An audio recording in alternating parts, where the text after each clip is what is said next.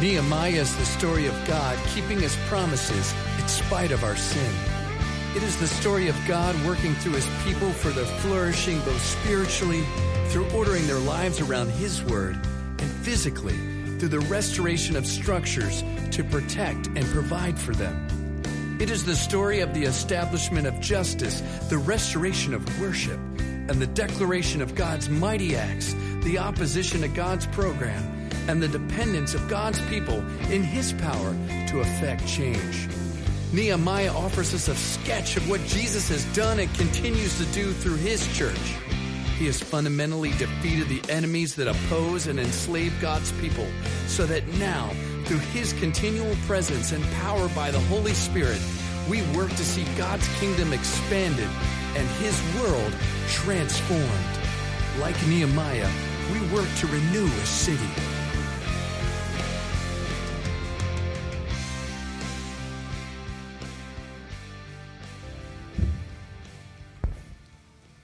All right, kids ages three through pre K can head down. Holy Cross Kids Worship. Mrs. Gil Martin, I'll see you there. The rest of you, go ahead and turn your Bibles to Nehemiah.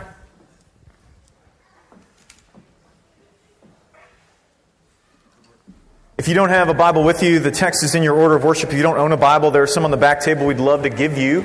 Uh, go ahead and pick one of those up before you leave. It's good to have the text in front of you, though. Look, what we're what we're doing here this morning, especially as we enter into this time, seems mundane for many of us. It's kind of normal. This is what we do week in and week out. We listen to this guy talk and yada, yada, yada, and he talks and talks. Uh, but the experience of preaching, and Christian preaching, that is, is, is, uh, is not mundane at all. And I know that for many of us, that experience has kind of historically been about uh, chicken soup for the soul Right, a collection of stories that may or may not have any bearing on your life, that are meant to be sentimental and kind of get you crying, really don't make any difference to you, um, or, or just kind of take the form of some kind of spiritual moralism. But if we're to believe the Bible, faithful preaching of God's Word is meant to be a transformative event. God's Word goes out, and by His Holy Spirit, it renews us and empowers us to be agents of that renewal in the world, which means that you and I are entering into a very powerful moment. Last week, as we came into this time, we looked at the fact that God, that, the work of God, both in us and the work of God in the world, uh, brings opposition. And of course it does. That, that's a no brainer. We know that. We've experienced that. And we saw how Nehemiah responded to that opposition, though, uh, through believing, first and foremost, that this was God's fight and not his. That, that it was, in fact, God was the prime mover in the world, that He was the one who was acting in grace to see people renewed and places renewed. And it wasn't just Nehemiah, but it was God. And then He responded then through prayer and through perseverance. This week we look at another form of opposition problems that happen within the community itself. What we're going to see is a perfect opportunity to apply the renewal that Nehemiah is seeking to bring. So if you have your place in God's Word, we're going to be reading chapter 5, verses 1 to 19. I invite you to stand in honor of God's Word. Um, this is a longer passage, so bear with me, but it is given for our good. So hear it as God's very Word. Now there arose an outcry of the people and of their wives against the Jewish brothers, for there were those who said, With our sons and daughters we are many, so let us get grain that we may eat and keep alive. There were also those who said, We are mortgaging our fields and our vineyards and our houses to get grain because of the famine. And there were those who said, We have borrowed money for the king's tax on our fields and our vineyards. Now our flesh is as the flesh of our brothers, our children are as their children. Yet we are forcing our sons and daughters to be slaves, and some of our daughters have already been enslaved. But it is not in our power to help it. For other men have our fields and our vineyards. And I was very angry when I heard their outcry in these words. And I took counsel with myself, and I brought charges against the nobles and officials, and I said to them, You are exacting interest each from his brother. And I held a great assembly against them, and said to them, We, as far as we are able, have bought back our Jewish brothers who have been sold to the nations, but you even sell your brothers that they may be sold to us. They were silent, could not find a word to say. So I said, The thing that you are doing is not good. Ought you not to walk in the fear of God to prevent the taunts of the nations of our enemies? Moreover, I and my brothers and my servants are lending them money and grain. Let us abandon this exacting of interest. Return to them this very day their fields, their vineyards, their olive orchards, and their houses, and the percentage of money, grain, wine, and oil that you have been exacting from them. They, they then said, We will restore these and require nothing from them. We will do as you said. And I called the priests and made them swear to do as they promised. And I also shook out the fold of my garment and said, so may God shake out every man from his house and from his labor who does not keep this promise. So may he be shaken out and emptied. And all of the assembly said, Amen. And praised the Lord. And the people did as they had promised. Moreover, from the time that I was appointed to be their governor in the land of Judah, from the 20th year to the 32nd year of Artaxerxes the king, 12 years, neither I nor my brothers ate the food allowance of the governor. The former governors who were before me laid heavy burdens on the people and took from them their daily ration 40 shekels of silver. Even their servants lorded over the people, but I did not do so because of the fear of God. And I also persevered in the work on this wall, and we acquired no land, and all my servants were gathered there for the work. Moreover, there were at my table 150 men, Jews and officials, besides those who came to us from the nations that were around us. Now, what was prepared at my expense each day was one ox, six choice sheep, and birds, and every and every ten days all kinds of wine in abundance. Yet for all this I did not demand the food allowance of the governor, because the service was too heavy on this people. Remember for my good, O oh my God, all that I have done for this people.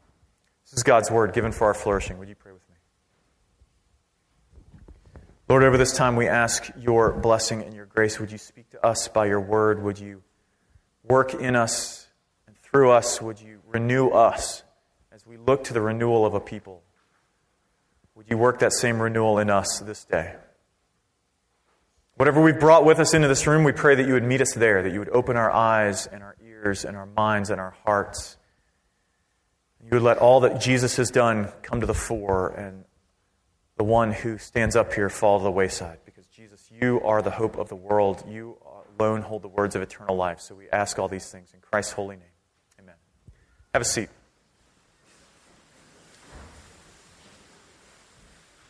Listen, uh, most of you know, because most of you have been here for a while, that, uh, that I am someone who likes to get all the cards on the table. So um, I just want to do that now.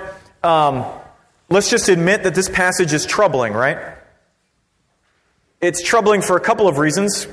Uh, I think both of those are borne up in, into some of our cultural assumptions because you see, this passage deals with uh, economics, how we use our money, our attitude towards the poor and some of us, of course, come to the table with the cultural assumption that tells us that our money is our money and that if we got it legally, then we get to do with it whatever we want.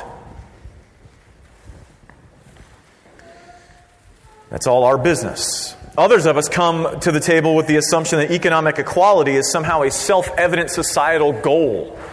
Right? That somehow this is just kind of a duh moment in the world, as if the, remo- the removal of the playground ethic of, of that's not fair is somehow written into the fabric of the world. But neither of those things is true. This passage does speak to the issue of disparity and its place in a renewed community, but it does so from the fundamental assumption that there is a God who has modeled a different kind of practice to us a God that we image. So, as we look at this passage this morning, we're going to look at it in three ways, okay? And there's an outline in your bulletin if that's helpful. We're going to look at uh, problems and sources. Then we're going to look at solutions and practices. And then lastly, we're going to look at grace and mobility, okay? Problems and sources, solutions and practices, and then grace and mobility. You ready? Let's get started. All right. This passage really does break down rather, rather nicely for us. We're going to begin looking at the problem itself, a problem of disparity. Look at verses 1 to 5. Here's what we know up to this point.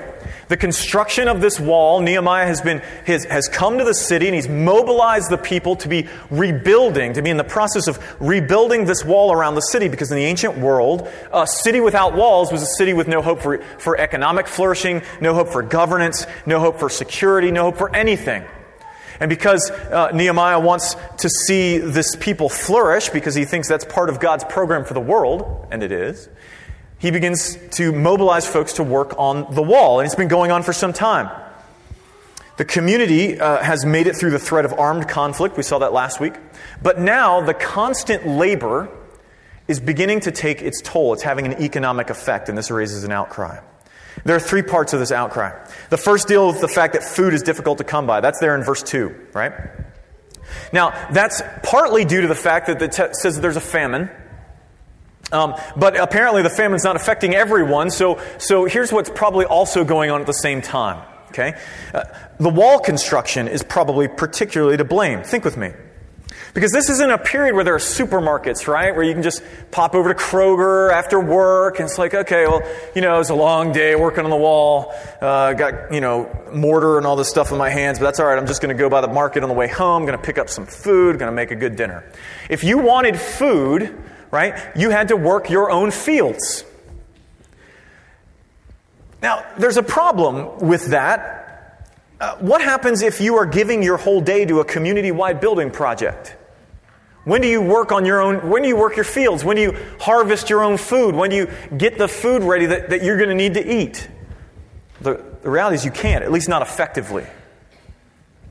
The point here seems to be that there is a group of people, and by that I mean just a group of people, not the whole people, not everyone in the city, but a group of people in the city who can't do both. They can't both work on the wall and work their own fields. Then there's the result of that in verse 3, right? You have people who cannot grow the grain they need, but are having to buy it from those who can. But there's a problem, right? I mean, think with me again. Remember, we're in the ancient world. In the ancient world, you, you, your economy was agricultural. So, how do you get the money to buy food that's also money? Right? Well, you, you mortgage things. You mortgage your land, you mortgage your house, your vineyards, your income producing properties. Now, we don't tend to feel the impact of that because many of us kind of assume the presence of a mortgage, right? Like, like most of us, if you own a home, you, you probably have a mortgage. Um, unless you spent the years kind of getting out of that, in which case you're celebrating life. But in the ancient world, it's different, right? Because if you didn't own your land in the ancient world, you were always going to be poor. Always. There was no such thing as upward mobility in the ancient world. If you didn't own land, you would always be poor, which is one of the reasons why in Israel there was such a big connection to land, that the people of Israel were always supposed to have their ancestral property because it guarded against this kind of thing.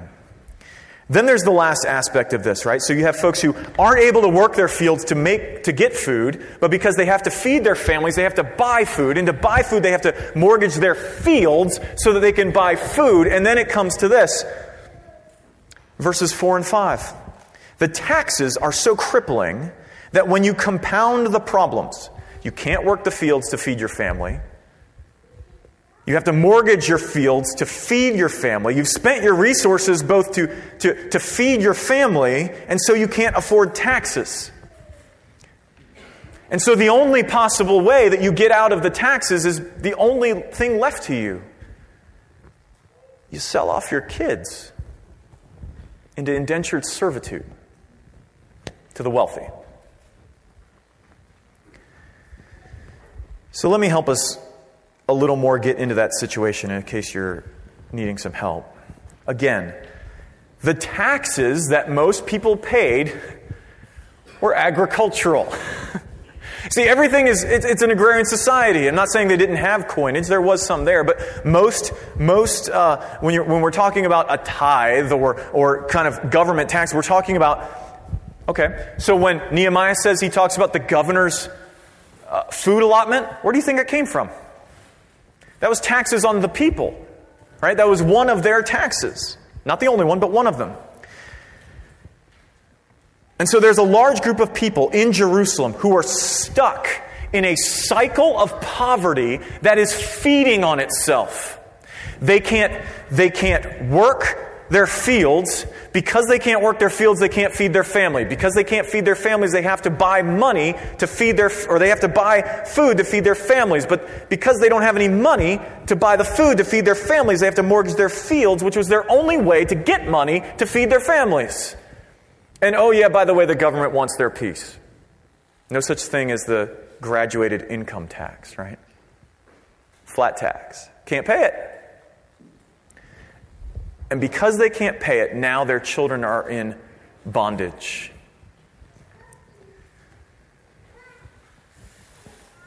They, we would call this in our society the working poor. You have a group that cannot make enough money to get ahead and is now in crippling debt. That any little hiccup in their lives, like a minor famine, which it clearly is not a major one because the rich aren't having problems, it's a minor famine. Any little hiccup is devastating to them. Now, I just described this problem from a situational perspective, right? Here's the circumstances that are going into play that's creating this, this uh, situation that's dire and awful. That is not the way Nehemiah looks at it, however. Look at verses 6 to 9 for a spiritual source. Nehemiah hears this and he's livid. And he calls a great assembly, which means that he pulls, he stops work on the wall and he gets the whole city together. Everybody's coming together. Everybody. And so he is going to call out what is happening publicly. And he says this He turns to the wealthy and he says, You are exacting interest, each from his brother. And then later he says, We've bought back our Jewish brothers who have been sold to the nations, but, but you even sell your brothers that they might be sold to us. Again, don't miss this because this is important. The wealthy in the city aren't having the problems. They seem to be doing just fine. In fact, they're probably, their, their situation is probably getting better, right? Because now they have more servants, they have more land. They're, they're doing all right. And that, that shouldn't be surprising, right? They would have the ability to have more workers. And the taxes wouldn't be as crippling for them. So they can have workers on the wall and workers in their fields. They can, they can actually uh, pay these taxes without a problem. But now, when the more vulnerable in their community are in trouble, they're swooping in, they're buying up their land, they're buying their kids slave, as slaves. Now, here's the thing about this they could have very easily fooled themselves into thinking they're helping, right? Well, I mean, how would these people eat if I didn't buy their land from them so they could eat? How, how, could, they, how could they actually, uh, you know, uh, pay their taxes and, and the government wouldn't carry them off into prison unless I, I bought their kids from them? so nice of me to do that. I mean, I loaned them the money. Right? I mean, you can't expect them to, you can't expect the, the wealthy to get nothing from that, can you? That's not how Nehemiah sees it. Look at verse 9. He says this The thing you are doing is not good. Ought you not to walk in the fear of our God to prevent the taunts of the nations of our enemies? Do you hear what he just did? He just cast this in spiritual categories. Because you and I, a few minutes ago, were caught up in the, the cycles of economics. And many of us, depending on your particular leaning, right? We're either thinking about the, the, the ways in which more economic freedom could have helped the situation uh, and less taxation, or you were thinking how, how more uh, regulation might have been able to help the situation. But Nehemiah takes it into a different category. In effect, he says this You shouldn't be doing this. Instead, you should be walking with God.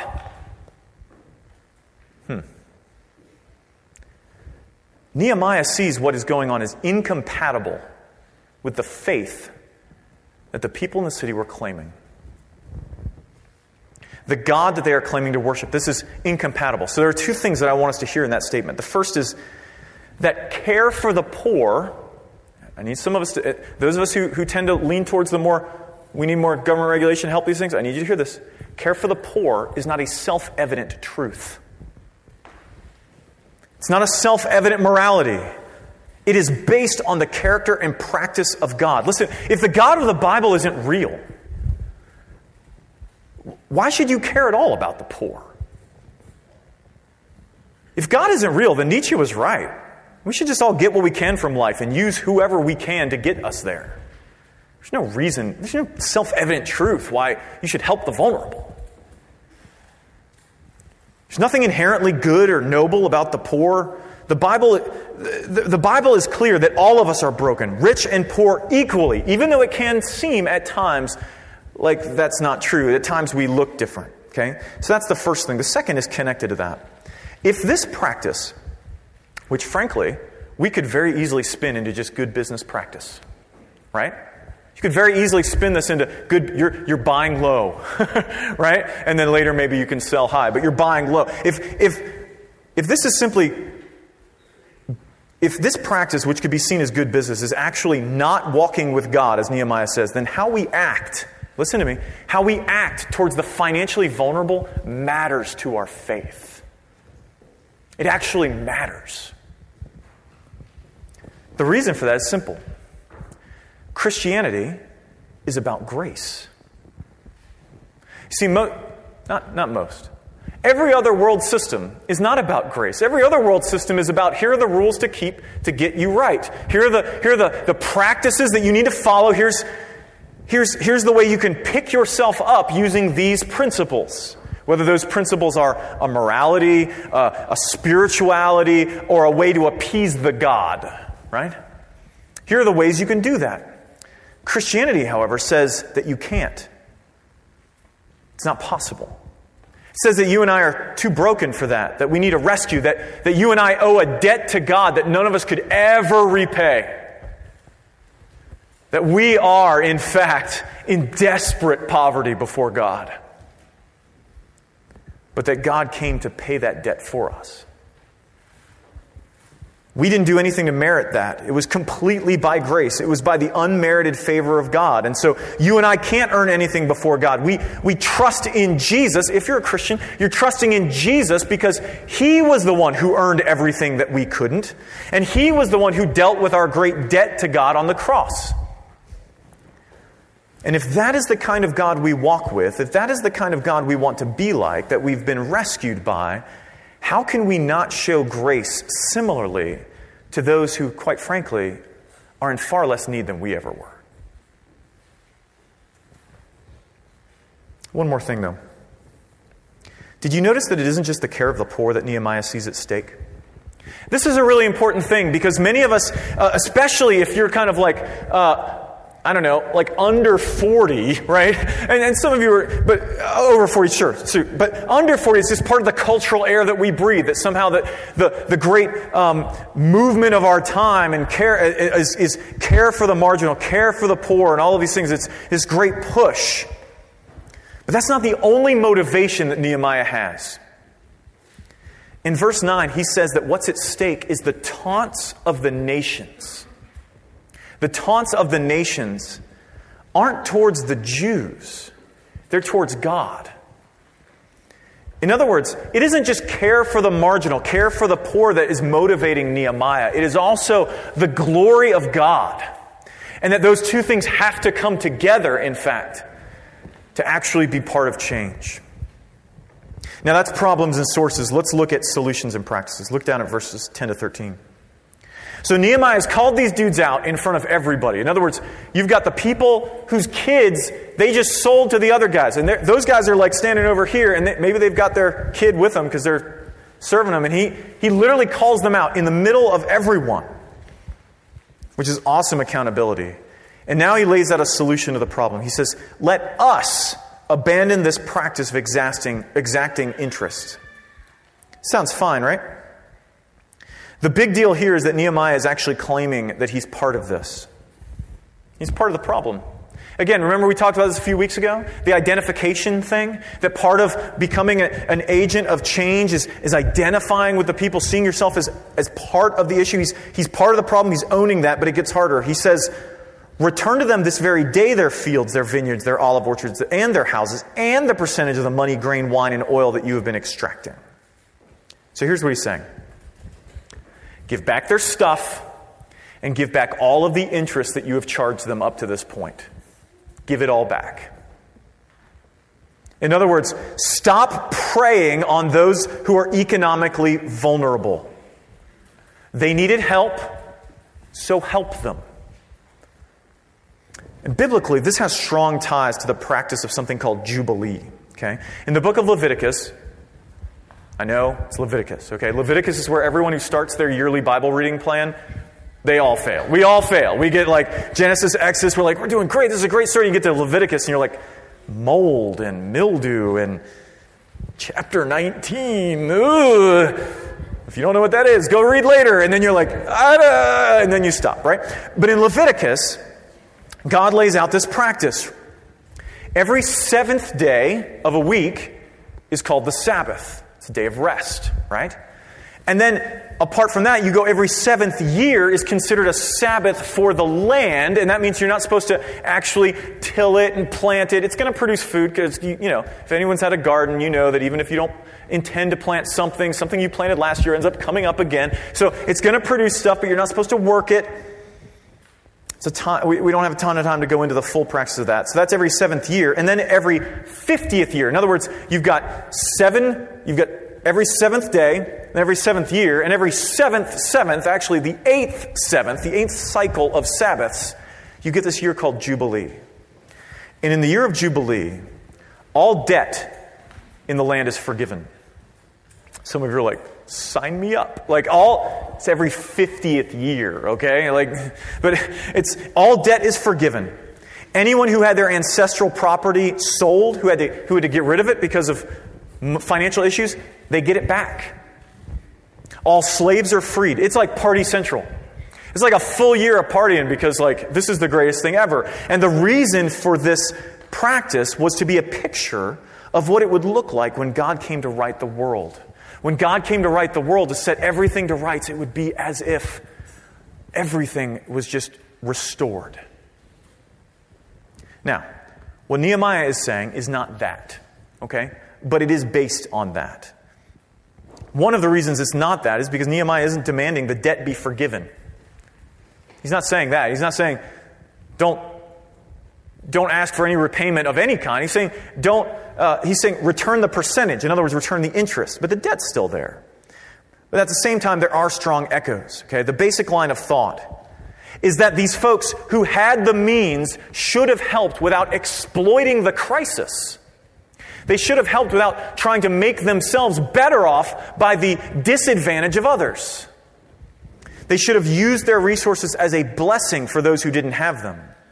And so the returning of these things not only has strong ties to Jubilee, but also has strong ties to the, the ethic in the Old Testament of restitution. You know what you were supposed to do when you steal from people? They're paying restitution for their theft from the poor.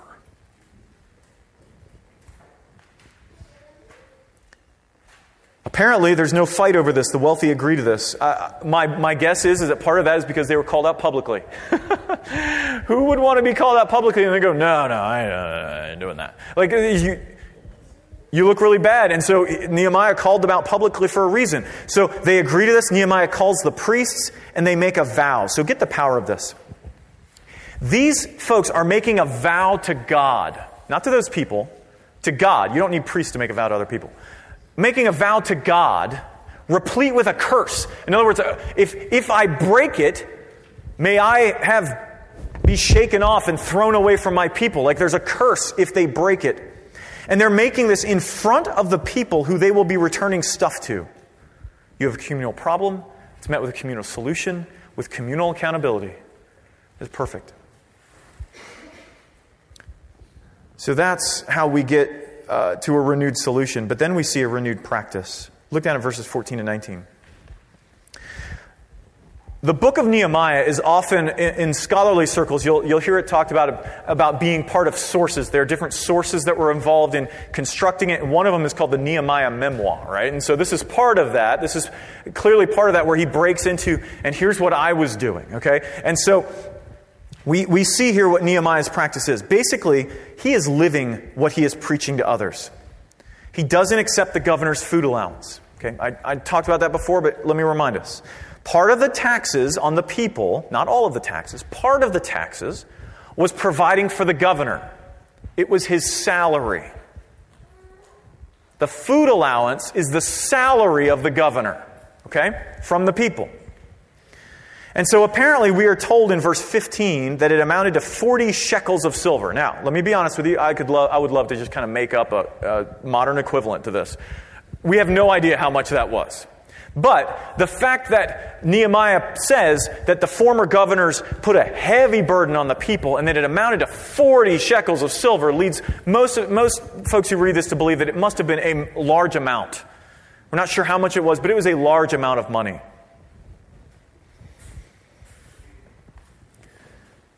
So Nehemiah isn't receiving a salary.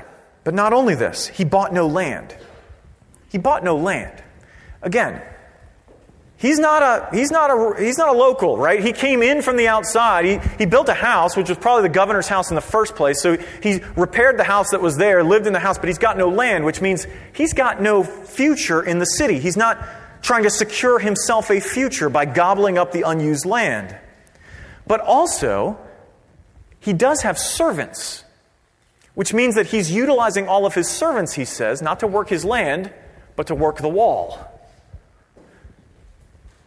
So his personal wealth, he's not taking a salary. His personal wealth is actually going towards the practice of community development. I'm going to I'm going to be so invested in this, that not only my present, but I'm giving tons of my servants who, in any logical world, would be working land to make income for me so they can kind of offset their, the work that they're doing. They're going to be put purely to building the wall.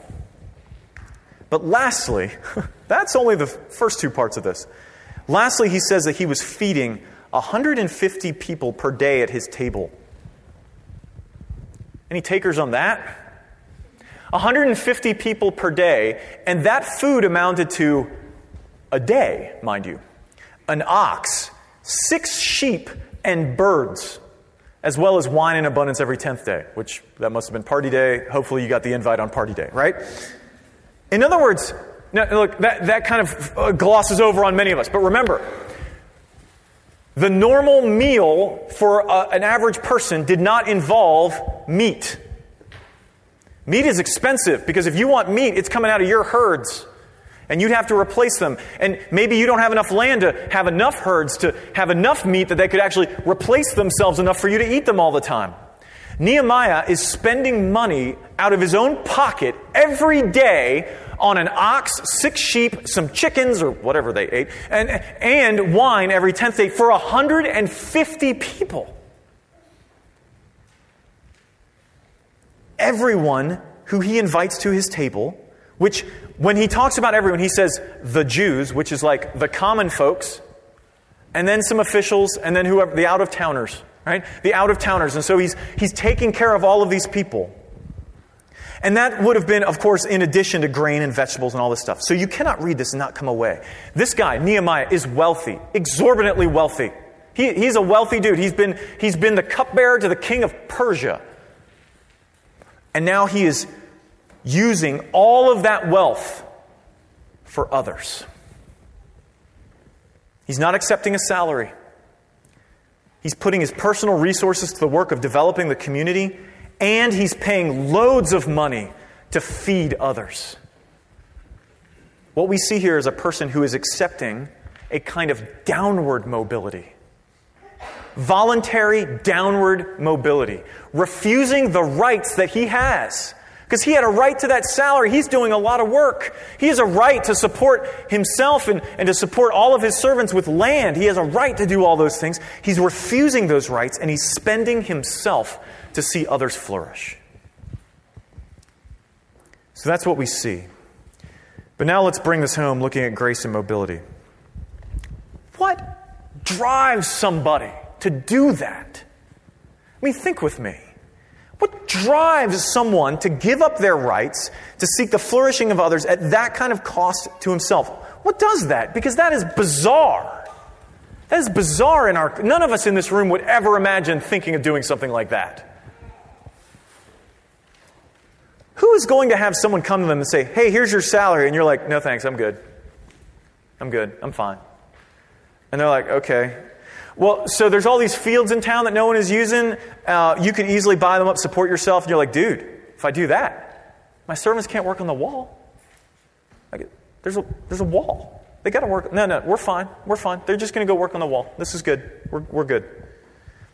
And then finally, they're like, uh, look at this guest list.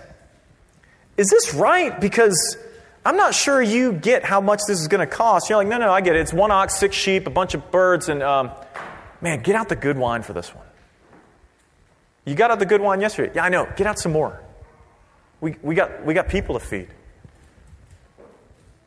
And, and by the way, make sure that like as we're rotating through this guest list, make sure you get everybody in the town at some point. We got to get everybody in here. This is crazy. But Nehemiah gives us the answer. Look down at verse 15, because he says he did all of this because of the fear of the Lord. He did all of this because of the fear of the Lord. Now, that doesn't mean what it sounds like to us, because when most of us hear the fear of the Lord, we think, if I don't do this, God's going to squish me, like, like he's going to get me. But that's not what the fear of the Lord means. Uh, it, it, it means he's in awe of God. This kind of radical generosity is only possible through the gospel. Here's why. Listen, the only thing that we will never part with is that thing that we think will make us whole. The only thing that you and I will never part ways with is that thing that we think is going to make us whole, that will make us right. Because you and I know we have a problem. We, we think we can make it better, some of us think we can make it better through our morality, like earning our place before God. Others of us think of think of it by using our stuff, like money is going to satisfy us and, and give us security because that's what's wrong. But, but we know, because we've tried it, it's never enough. But the Bible says that the reason that we know something is wrong is because we do have a problem, and that problem comes from our broken relationship with God. But God has come to mend that relationship through Jesus. See, we are, we are made whole, we are reconciled to God through Jesus. And so when you've placed your faith in Christ, when you realize that your status before God isn't in how good you're doing, but in how good He was, when you realize that your, that your satisfaction is bound up in the fact that, that, that restlessness that you feel is because you were made for the God that you're now alienated from, and, and if you place your faith in Christ, you're restored to Him, when you realize that your security is bound up in Christ because the only thing that, that none of us can actually fight is death, but that Jesus overcame it through His resurrection. When you realize that all of those things are bound up in Jesus and nothing else, then everything else becomes marginalized. Those things go from what was ultimate to us to just being good and so you can use it to see others flourish because you no longer need it. You have everything you need in Jesus. Lastly, let's talk about being grace to give. Everything in our culture conspires to convince us that we don't have enough, doesn't it? What if that's a lie? No, I mean, really. I mean, really. Like, what if it's really a lie? Not just like the Christian answer, of course it's a lie, Rick. Of course, I know it's a lie. What if it's really a lie? What if the primary message of everything from billboards to Hulu ads is creating a sense of needs, uh, creating a sense of need in you and in me that it can never fill?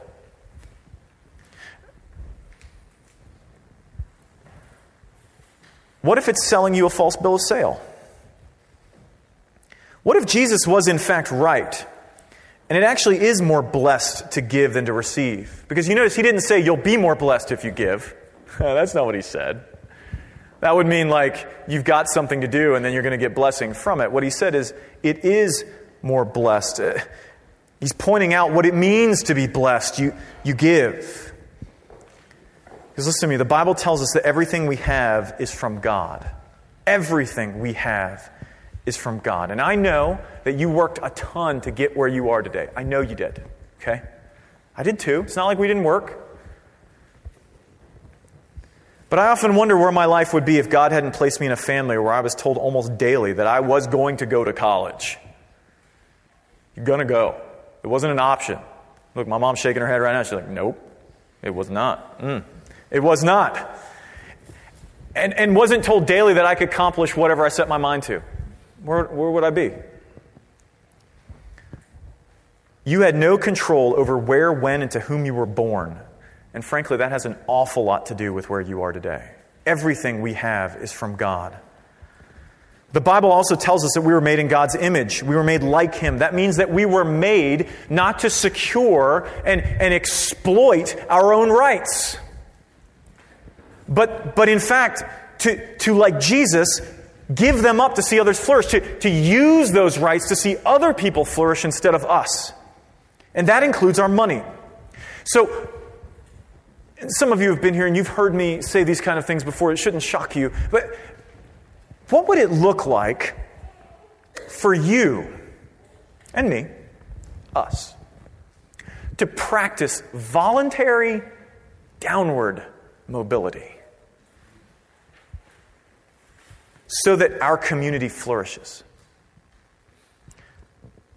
What would it look like to disadvantage ourselves so that others might be advantaged? Sounds extreme, right? It can be. Certainly was for Nehemiah. But let's start small. What are some small places that you could start voluntarily pulling your lifestyle back to free you to give more? Over your tithe. I'm not talking about tithing, I'm talking about giving. To organizations that might need it, to others, to, to those that you know who are in need, to, maybe to, to groups like Young Lives, or to our Mercy Fund, which is specifically for the care of those who are in crisis, or, or maybe even to the Valley Mission. I don't really care. what would it look like for you to voluntarily pull your lifestyle back? Could it be not eating out so often? If you have a family like mine, that can get pricey, even if you're doing Mickey's. You know what I mean? Like, you go into Mickey D's, it's still, whew, or maybe it means no Starbucks this month. Maybe it means waiting till that movie comes out on Redbox to see it. $1.50 is a lot better than the whatever it costs to go out. Or maybe it's simply realizing you probably don't need a TV the size of your living room wall. Right? This is just individually, right? We haven't even begun to talk about business practices or how we use the stuff we already have let me encourage you with something. We're learning more about this during our education hour in our cross training class when helping hurts. I'd invite you to come and explore this with us during that time. But let's spend this week asking that question what might it look like to voluntarily take downward mobility so that others might flourish? Let's start small, but then commit to growing to look like our Savior, who is radically generous with us, becoming poor so that through his poverty, you and I might become rich. Would you pray with me? Father, you have willed that we might be rich in Christ. And Lord Jesus, you, uh, by your grace, voluntarily stepped down, took a huge lifestyle hit to come and be incarnate in our world, to live the life we couldn't, to die the death that we dare not, so that we might be reconciled to God, so that we might flourish, so that we might become rich, as humanity was made to be rich in relationship with, with you. And so, Lord, I pray that you might give us grace even now to begin thinking through, and not just thinking about it, but actually putting into practice that kind of radical generosity that can only be fueled by the gospel of Christ. Let this church be known as a radically generous place.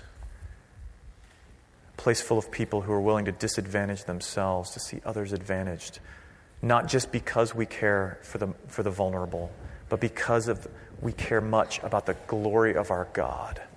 Because what will the world say when they see such a people except there must be a God who is gracious? So we ask that you would do all these things for the sake of your great name and for our good and for the good of our city. We ask it in Jesus' name. Amen.